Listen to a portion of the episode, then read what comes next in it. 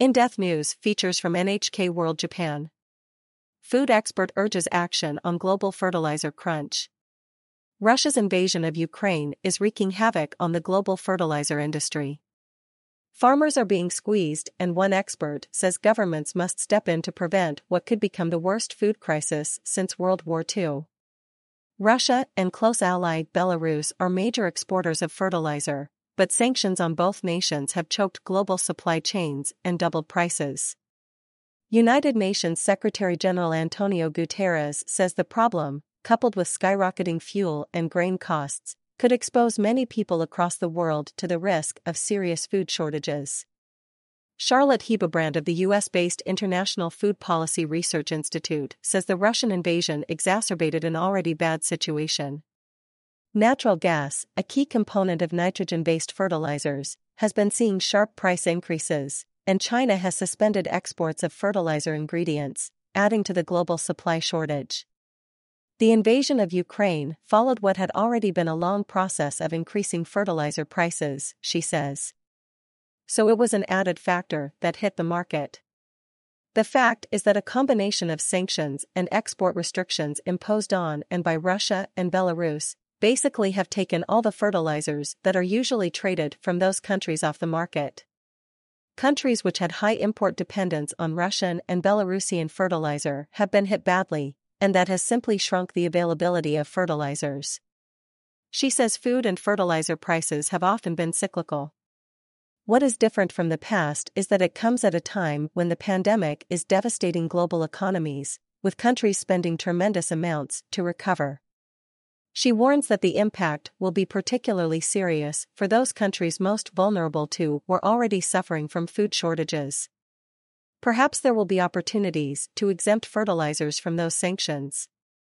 We understand the political intentions behind those sanctions, but the reality is they have very negative impacts on other countries, that is something that needs to be looked at. Nations urged to step up. Sanctions have sent prices of the three main macronutrients that make up chemical fertilizer nitrogen, potassium, and phosphate soaring. Of the three, potassium and phosphate are especially susceptible to such measures, as they can only be mined in certain countries. As a result, the global agricultural market has long been dependent on a few producers, including Russia and Belarus.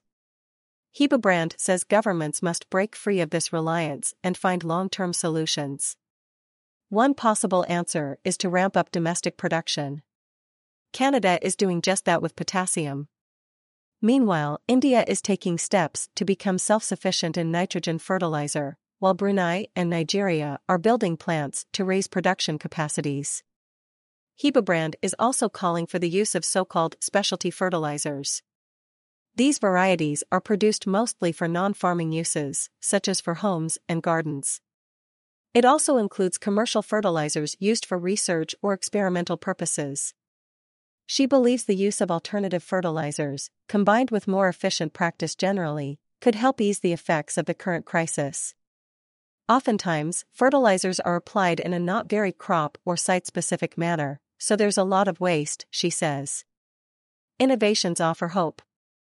Hebebrand says trials in the field of plant genetics offer the possibility of modifying crops to have the ability to harness nitrogen from the air, instead of from fertilizer.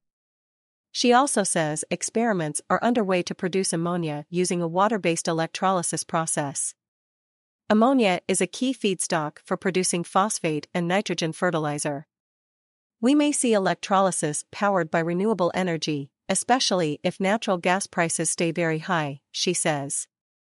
That could present an important alternative. Still, she knows the clock is ticking fast. As Russia's invasion rages on, the next planting season in many parts of the world grows ever closer.